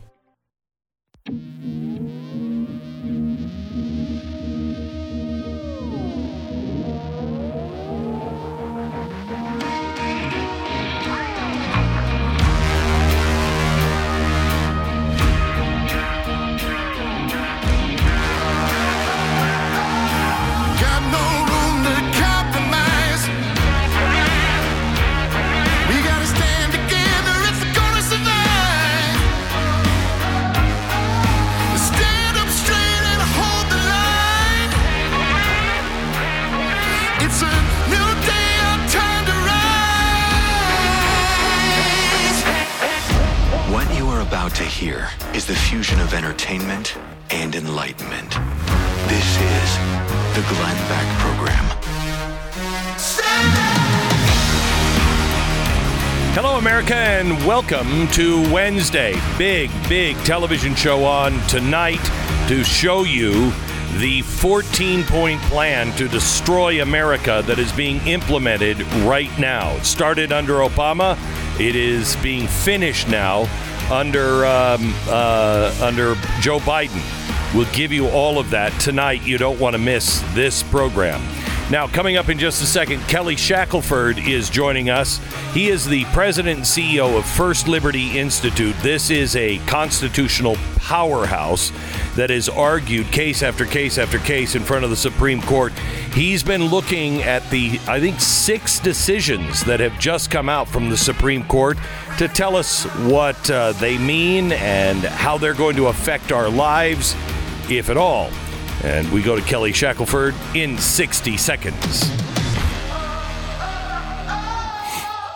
So, Blinds.com is having their summer sale right now. If you are in any place that is having a heat wave, I currently am up in the mountains where we had frost this morning. It's freezing uh, up here in the mountains. Uh, but I know my wife down in Texas, you know, you're in triple digits, and uh, they're saying that this is happening all over the country and we're going to have brownouts. All good. So we can all be like California. Look, if you want to cut the temperature in your house, do you have blinds or shades? Beat the summer and beat the high expense of keeping your home cool, if you can, at blinds.com. Put it at the top of your list. You can stay cool and save up to 40% site wide right now at blinds.com. Ordering online doesn't mean having to sacrifice on style or service. Blinds.com has a premium selection of shades and shutters, drapes, and a whole lot more. They also have outdoor patio shades to transform your deck or patio, and they make the selection easy. They have design experts that are available for live consultations that will walk you through your house and help you find the right shades or shutters or drapes, whatever you're looking for. It's blinds.com. Go there now and save up to 40% site wide for Father's Day. Save David up to 40% off everything now at blinds.com. That's blinds.com. Rules and restrictions may apply. Kelly Shackelford, a very good friend of the program and now a powerhouse to be reckoned with, uh, with uh, the organization he's the CEO of, First Liberty Institute. He is chief counsel of First Liberty Institute as well. Kelly, welcome to the program. Happy to be on, Glenn. Thank you. So you've been watching these roll out uh, from the Supreme Court. We had a surprisingly high number today. We had six uh, different cases. Can you tell me which are the important ones and which actually will affect us? Well, I think for your audience, I doubt very many of them would be of, of any interest. Uh, I think that this is a weird time, Glenn. We've got, uh, you know, uh, a record number, if you look over the past few weeks, that have been not issued. I mean, there's only 65 cases this term, and we were we were at like 29 or something just a, a week or so ago, which is I don't think Right. that's happened since maybe 1950. So, but we're getting closer. Wow. We're now down to I think 17 or 18, but but all the big ones are left. Uh, the Dobbs case, the Second Amendment case, the uh, border case, the remain in Mexico, the two big religious liberty cases, which are both uh, our cases at First Liberty. We're waiting for all these big cases, and it looks like they're just going to maybe unleash them all in a very short amount of time, close to each other. But uh, it, we'll, we'll wait till next week and see what happens next week. So, what are the two big religious um, uh, decisions that are coming? I, I know Coach Kennedy. That's one of them. What's the other one? The other one is a case out of Maine uh, where they they had a school choice program where parents could pick any uh, uh, school that they wanted for their kids as long as it wasn't religious. And so it was just pure discrimination against all the religious schools. And uh, I think we're going to win. I mean, the argument went well. Uh, but this will be a really big case because it'll make clear nationwide that when you have school choice, uh, which we really should have, um, that you can't exclude the religious schools. Uh, you guys are compete against them like everybody else, and people are going to pick the best education for their Correct. children. And uh, so I think that'll be a really big case. It's sort of almost the final uh, nail in the coffin on these attempts to discriminate in school choice. And the only step left really will be to get school choice where parents choose. You know, it, it shouldn't be just rich people get to choose their schools. Everybody should be able to choose what's Correct. best for their kid if it's their tax money.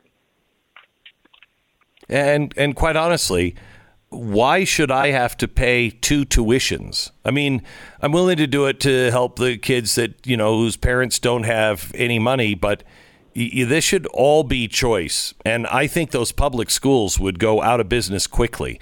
I, I, was um, in front of an audience uh, last night. Uh, I gave a speech, and uh, I was asking the audience some pretty basic questions about America, American history, and I don't know. I think I said three times uh, from the stage last night. Wow, our school system has greatly failed us on these things. Nobody would raise their hand on on a couple of questions that I thought were fairly easy. Mm. Yeah, it, it's it's it's really. I mean, and look, not only are they failing in that way, right, but they're also failing in what they're trying to indoctrinate. You know, third graders and second graders, stuff that parents are just appalled by, and we are all appalled by. So. Um, as you said, uh, a number of these schools go out of business. I think a number of those schools would actually have to, uh, you know, start acting like they're in that community and and they're actually having to be better and they're actually having to be good and they're actually having to represent the morals and values of their community and not some sort of woke crazy stuff that they're putting in elementary schools. So I, I think it would be great in lots of ways. And it's fascinating to me, Glenn, it's one of those issues that, you know, Republicans are heavily in favor of school choice, but so are Democrats. I mean, you know, African American, Hispanic. I mean, these are large percentages, and yet they can't get it through because the teachers union has such a lock um, that they're not voting for something that is very important to most of their people. And so, I think this is part of why you see sort of this really a fracturing uh, of a lot of things that we had kind of counted on. I mean, the, there was a district yesterday in Texas that's 84% Hispanic that just had a, a election for for a Congress. They elected a Republican. You would never see that in the past, but Right. uh, you know they're they're voting their Right. values, and so some of these things are changing. But that that case I think will be really big. It's called Carson versus Makin, and of course the Coach Kennedy case is a huge case. Uh, I just think we've dealt with for 50 years a lot of these bad old decisions that have created this sort of hostility to religion in our schools. And uh, it shouldn't be that way. The founders never meant it to be that way. Uh, they believed in free speech. They believed in the free exercise of religion, and uh, and that should be what the law is. And I think we're going to move back that way after Coach Kennedy comes down. But we'll we'll have to wait and see what the opinion says. You know, I got to tell you, if I had a coach who was a Muslim and he wanted to take his prayer rug out at the end of a football game and say a prayer, I wouldn't have a problem with that. And I'm I'm Right. I'm obviously not a Muslim, and You know why would why does anybody have a problem with these things? Um, is the uh, Sports Illustrated has just come out with just an amazingly bad article when faith and football teamed up against American democracy. The U.S. Supreme Court will decide the case of a football coach at a public high school who was told he wasn't allowed to pray on the field in front of players. The expected result is a win for the coach and the further erosion of the separation between church and state. I don't know where they find that.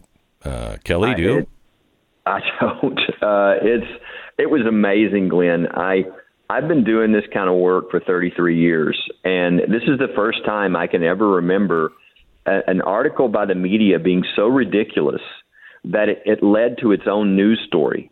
There were stories yesterday at Fox News, uh, at uh, Breitbart, at all kinds of media because of the Twitter explosion that occurred when Sports Illustrated posted this story. it was so ridiculous and so biased. Everybody's going like, okay, a coach praying by himself for 20 seconds is the end of democracy.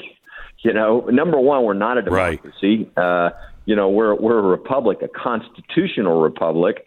And number two, separation of church and state. You know, number one, that those words aren't in the Constitution, but number two, please tell me where the institution of the church is in this. Please tell me where the institution of Right. the state is. It's Coach Kennedy. It's not the state. Um, I mean, this is really ridiculous and very, uh, you know, again, Sports Illustrated, as you said, should stick to sports uh, and uh, and not try to get into woke politics in their sports, or they're going to. Oh. They're, you know, this is the reason why they're losing so many people. So let me, but let me um, uh, take it further. As we look at Sports Illustrated and we see all of the errors there, that's one thing.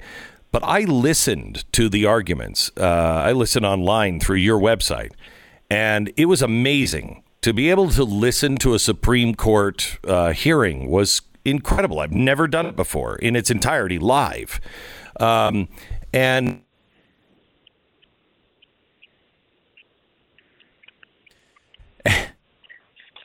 opposing side was was claiming. It was it was nothing like uh, like the facts of the story. It was all over the all over the board.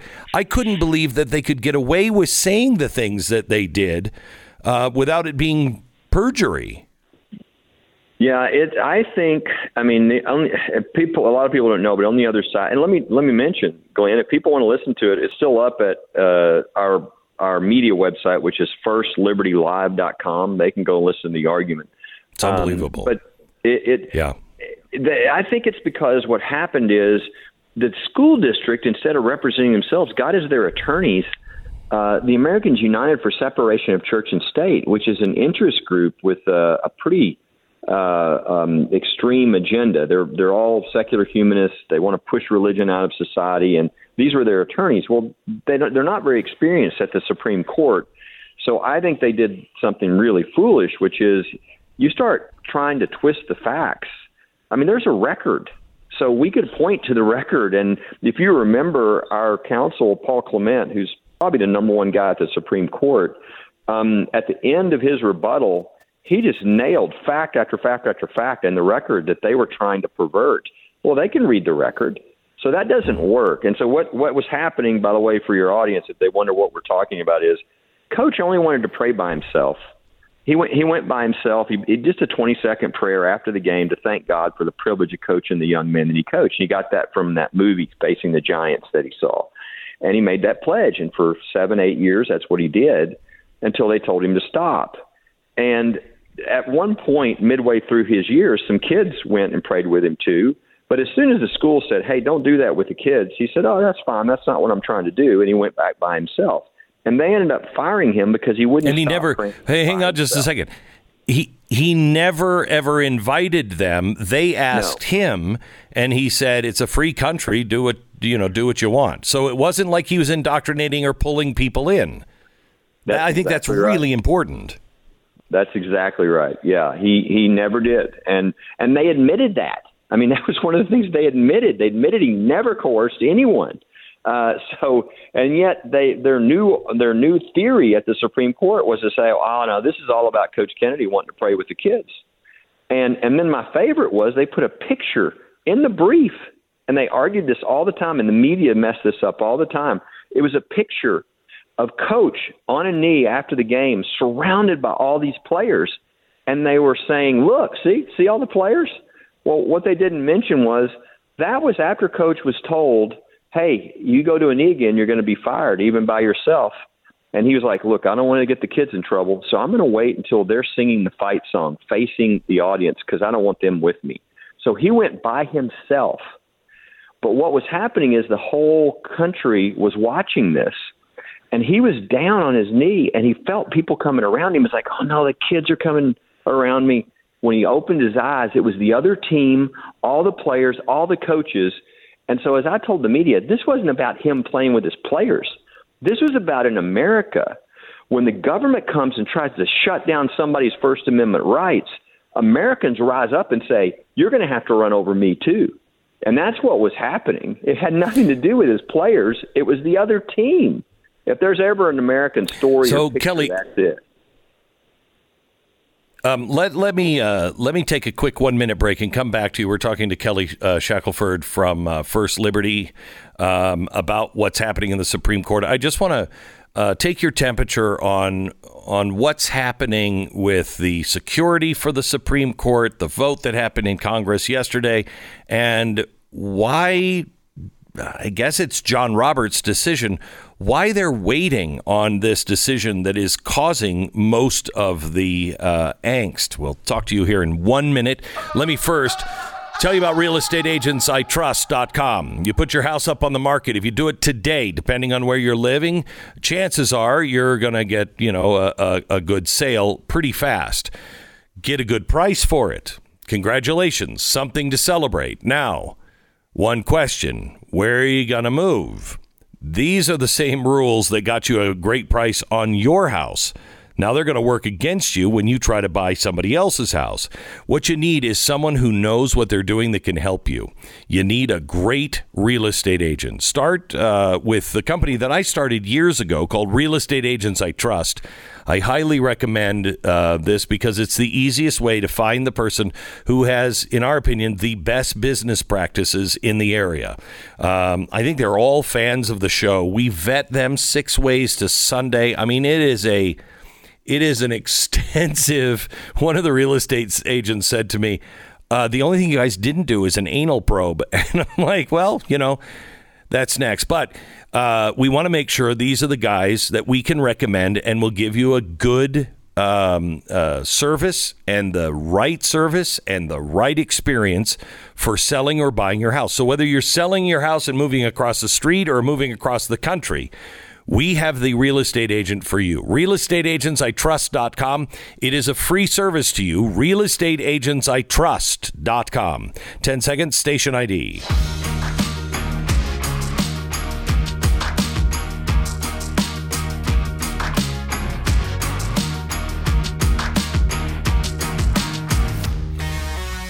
Kelly, I read a story today, I think it was on the Federalist, that uh, was excoriating John Roberts because,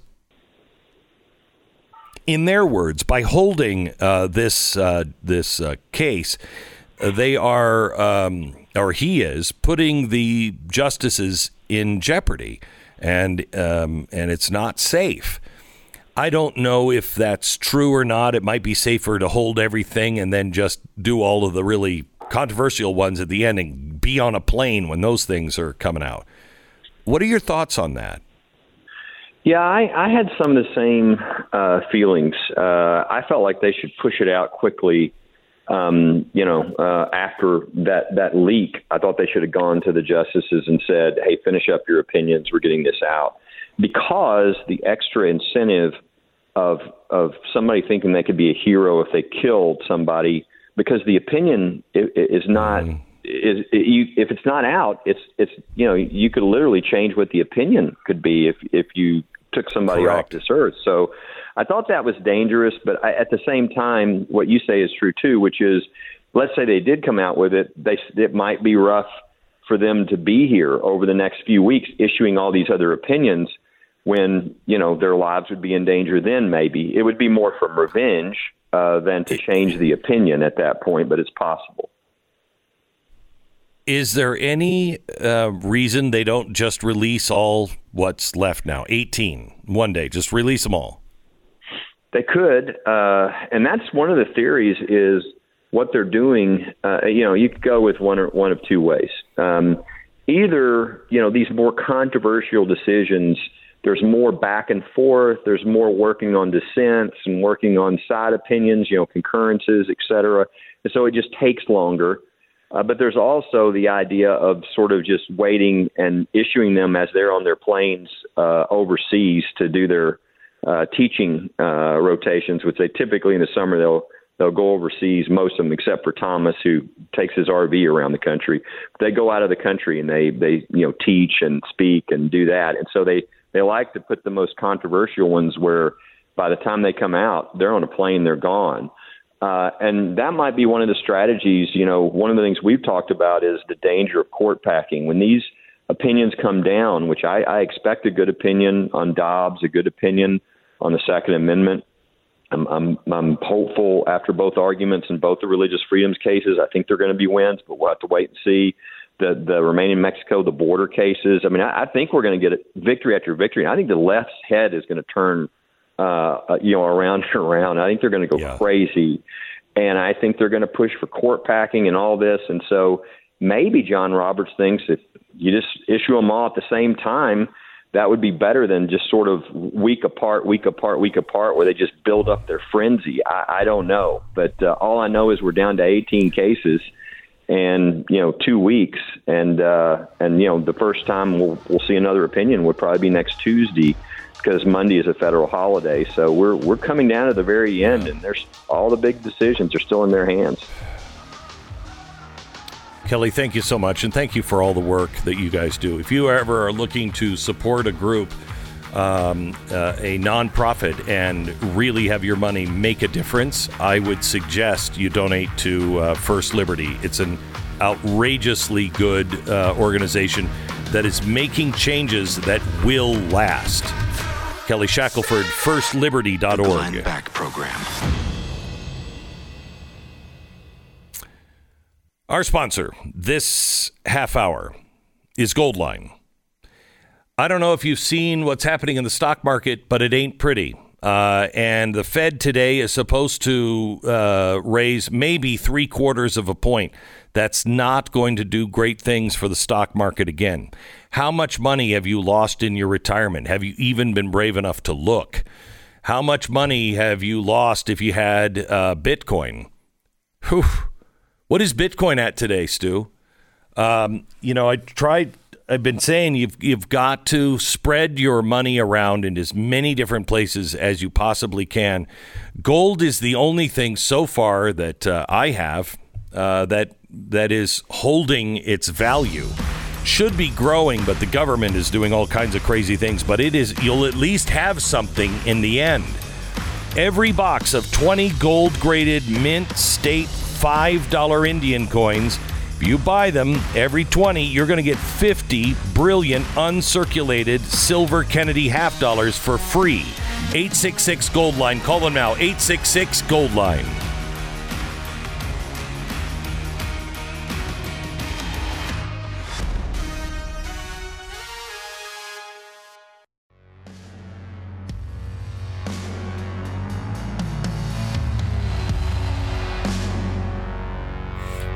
Tonight, my Wednesday night special on Blaze TV. We got some classic Beck for you. You're not going to want to miss it, like in the uh, in the bad old days. you can't miss any of these episodes because they tend to build off of one another. A couple of weeks back, I showed you uh, the new the new global based rules system and how the Biden administration was trying to give the WHO expedited authority where they could bypass our governmental authority.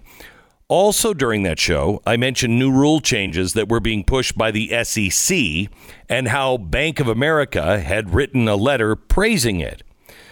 Well, my research team, because they're overachievers, decided to look a little bit more into this, and it led us to financial records. Dark Money Group and organizations that are tied to the UN and the World Economic Forum. They are the ones pushing a reorganization of the financial system, and the Biden administration is basically copying and pasting everything that they want.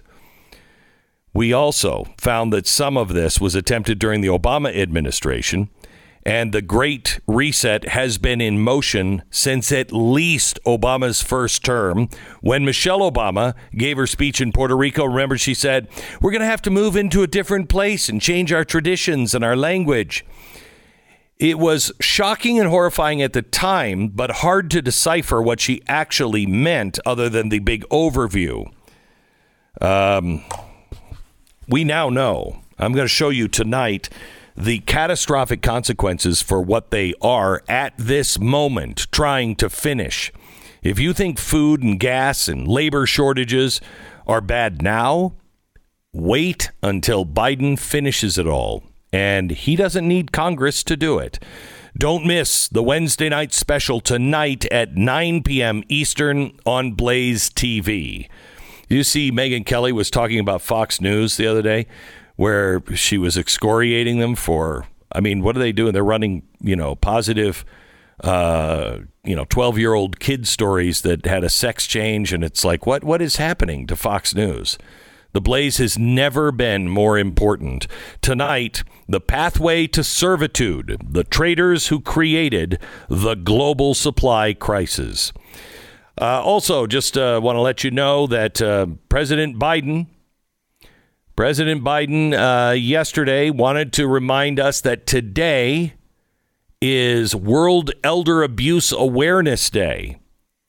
Uh, and it uh, is a call to action on individuals and organizations and communities to raise awareness about elder abuse, neglect, and exploitation. Now, when Joe Biden said this yesterday, I thought, gee, I can't think of some old timer that's being exploited by the people who supposedly love him, but maybe that's just me. You know, my son, when he was like 10 years old, we're brutal to each other in our family. We are we are the most sarcastic family that you've ever met, and we're brutal about it, and we love it. It's the way our, we show our love to one another, strangely. Um, but Raphe was probably, I don't know, about 10 years old, and uh, and I was giving him crap on something, and he said, Listen, old man, one day I'm going to be in charge, and I'm going to send you to a maternity ward and um, you know that's not elderly abuse. I th- I think what he meant was geriatric center, but I that would have been maybe abuse. But mm, a maternity ward, being there with the little babies and new moms, I think that would be I think that would be great. So. Son, thank you for your effort on elder abuse, but it didn't work. Um, now, there's a couple of things that I want to I want to talk to you about uh, that I think are really, really, really important. Um, I just want to play some audio here, uh, but before I do, I want to play audio of one one thing of elder abuse. Is this elder abuse, or does Joe Biden know all about this and he's actually the one orchestrating it? Here's Hunter Biden in a piece that maybe tomorrow, Stu, will play in its entirety. It's like five minutes, and it is remarkable. He taped this conversation uh, on his laptop. He's having a conversation with another artist who is helping him, uh, you know, with his art, and he talks about his father. Listen to this. He's Cut going to to. talk about drug reform and any other things I want him to. He'll talk about um, anything that I want him to that he believes in. If I say this is important to me, then he will work a way in which to make it a part of his of his platform. My dad respects me more than he respects anyone in the world, and I know that to be certain. He goes on to talk about how I call my dad all the time and we talk about policies. And uh, he's going to talk about this and he'll push whatever I want him to push. It's an extraordinary piece of audio, especially when dad said, I don't know anything about anything. We don't talk about anything like that. He's making it very clear on this. Joe Biden knows and, uh, and talks about all of it. But Joe Biden is kind of an interesting cat because I don't know if he's deliberately ignorant, if he is completely senile, if they won't let him watch television. I, I'm not sure. If you look at the economy right now and how people are feeling, this man is more out of touch, I think, than really anybody since uh, the Tsar Nicholas. I mean, he was out of touch with the people. I think Joe Biden is approaching this. Listen to how he he talks about um, our economy and how people are feeling right now. This is cut six. Consumer confidence at the lowest in 70 years, lower than um, the Great uh, Recession, lower than the stock market crash of the 80s, lower than after 9 11. What can the White House do, or will it do, to instill some confidence in the American people and the economy? Well, it's important to first level set on where we actually are economically, and we are in a transition. We are moving out of what has been the strongest economic recovery in modern American history to what can be a more stable period of growth where we don't have to sacrifice all of those economic gains. And the key, I think, here is that we face real challenges and prices being uh, first among them, but we also have real economic strengths. Uh, the strength of our labor market, the strength of household balance sheets, where uh, notwithstanding people are uh, reporting low, low confidence, uh, they are also reporting uh, record highs in terms of financial stability. Stop for a second. Uh, Stu, do you know anyone who is feeling financially stable right now? Do you know anybody who's like, you know what, this is bad, but I've got so much money s- stacked away in the bank that I'm not worried about it? Yeah, I mean, even people who are uh, well off, I find. I mean, as you know, Glenn, we t- constantly gather in country clubs and and uh, have cocktail parties with elitists uh, because we're conservatives.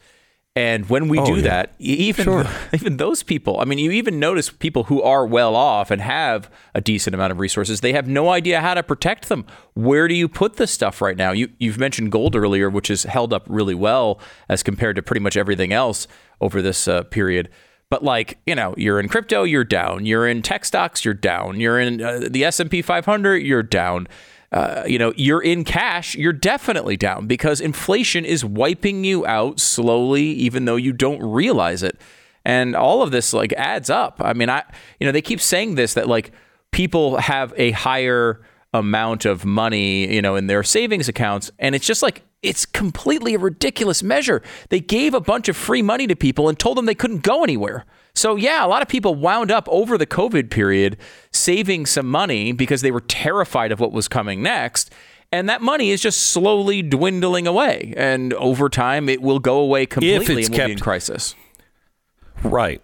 If it is kept in a bank, but I'm not sure it's being kept in the bank anymore. I think a lot of people have just blown through that. Mm-hmm. Not blown through it, but how many weeks can you fill your car once or twice a week at $120 uh, a tank? How many weeks can the average person do that? I, I don't know. I don't know, but I don't think very long. Uh, Biden uh, goes on to say, this is when he was at the AFL CIO, that problems are bad, but not like everywhere else. Under my plan for the economy, we made extraordinary progress. And we put America in a position to tackle a word- worldwide problem is worse everywhere but here. Uh huh. Uh huh. And then he says inflation is not because of reckless spending. Cut eight. I don't want to hear any more of these lies about reckless spending. We're changing people's lives. Okay. What? Stop. Why so is he you so see what he's saying here? He is. I don't know because he's an old man and he's angry. Um, i- i- i- you see what he just did? He said, "I don't want to hear about this reckless spending anymore. It's all lies. We're changing people's lives." So what he's saying, as I interpret it, um, what he's and I hate to interpret him because he may not have had any idea what he was talking about. But if you want to look at that logically, what he's saying is it's not the reckless spending that is causing all of these problems. That's a lie.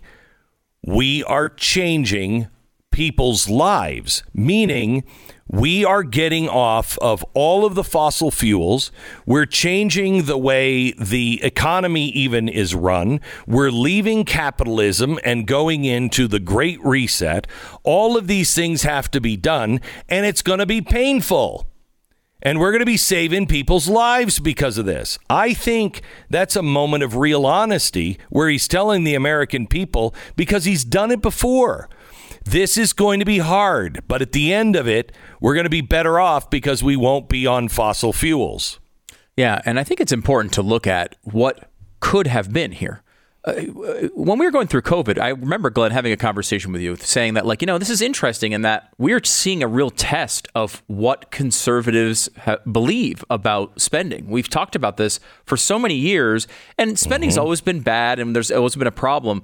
But our case was always if you start going crazy, there is a breaking point. And there's a there was the competing ideology of modern monetary theory, and we said during the time, like, look, we're just experimenting with this. We're going for it. We're going to print four trillion dollars, five trillion dollars. We're going to have all of this money coming from the Fed, and if there's not an effect from this, like, I don't know, does that prove our thesis wrong all this time? And here we go. Yeah. They do this. They now print another, then Biden comes in, they pass another multi trillion dollar bill. And we're seeing that the entire time, the conservative position on this was correct. Look at inflation and what's happening right now. It's destroying families. And rem- I I think it's important to remember that the Democrats wanted and almost got another $6 trillion of spending. It- in that, between which, three and which, six. Let me let me tell you, I want to end the program with a piece of audio on that very subject. We'll do that in just a minute. Stand by. Our sponsor this half hour is Lifelock. Getting your identity stolen never happens at a good time. It's never a pleasant experience. You know, it's not like you answer the doorbell and some well dressed young man says, Hi, I was wondering if I could borrow a cup of your identity. It's worse. It's worse than you think it is. One day you go on to look at your bank account and he's already been there and he's taken more of a cup and it's gone. It's important to understand how cybercrime and identity theft are affecting your life every day. We put our information at risk on the internet. But that's why Lifelock is here. They can't catch everything, they can't monitor everything. Nobody can but they can monitor things better than you can on your own. And if you do become a victim, they have restoration specialists that will work with you to help fix the problem. So call now, join Lifelock. 1 800 Lifelock. 1 800 Lifelock. If you use the promo code Beck, you're going to save 25% off your first year. So call lifelock.com, 1 800 Lifelock, or lifelock.com and use the promo code Beck. 25% off now, lifelock.com. The Glenn Beck Program.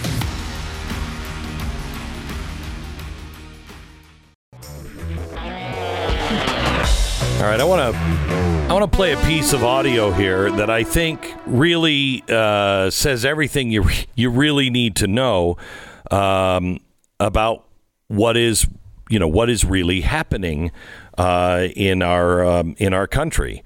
You know, Stu was just talking about inflation and saying, you know, they could have had three to six trillion dollars more, and everybody was for it.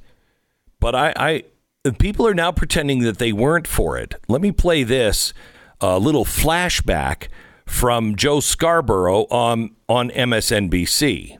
Listen. This is pretty simple stuff. Let me say that again. This is pretty simple stuff. You get the head of the Progressive Caucus, you get Joe Manchin, and you get Joe Biden, and you put them in a room. And you say, We're not going to get out of this room until one of two things happen. One, we have a deal. Or two, we're going to have a press conference where we go out and announce that Joe Manchin does not support any piece of legislation regarding Build Back Better. He, we either have a bill or Joe Manchin will never support anything, and he's been lying to us for the past year and a half. It's very clear. And my God, I just wonder what would have happened if progressives is had today. gotten their six trillion dollar wish earlier this year. Yeah, in, in an ironic way, you almost have to thank Joe Manchin for blocking that. I wouldn't even say ironically thank Joe Manchin. You can just thank Joe Manchin uh, if you're glad that interest rates aren't even higher. I mean, look at that. He was saying to to his audience and a group of experts, "Look, you just have to throw Joe Manchin under the bus. He's not going to go, but we can't stop this. We have to have this." Now, as if he never said any of that. Yeah, well, you got to thank Joe Manchin for that. These guys have no soul. There's just no soul left. Hey, tonight, 9 p.m. You want to see what's coming and what's coming next, and the uh, the plan that has been underway since Obama first took office. We will show you how they are dismantling the country and what's coming next. You you will be prepared tonight, 9 p.m. Eastern on Glenn TV, blazetv.com slash Glenn.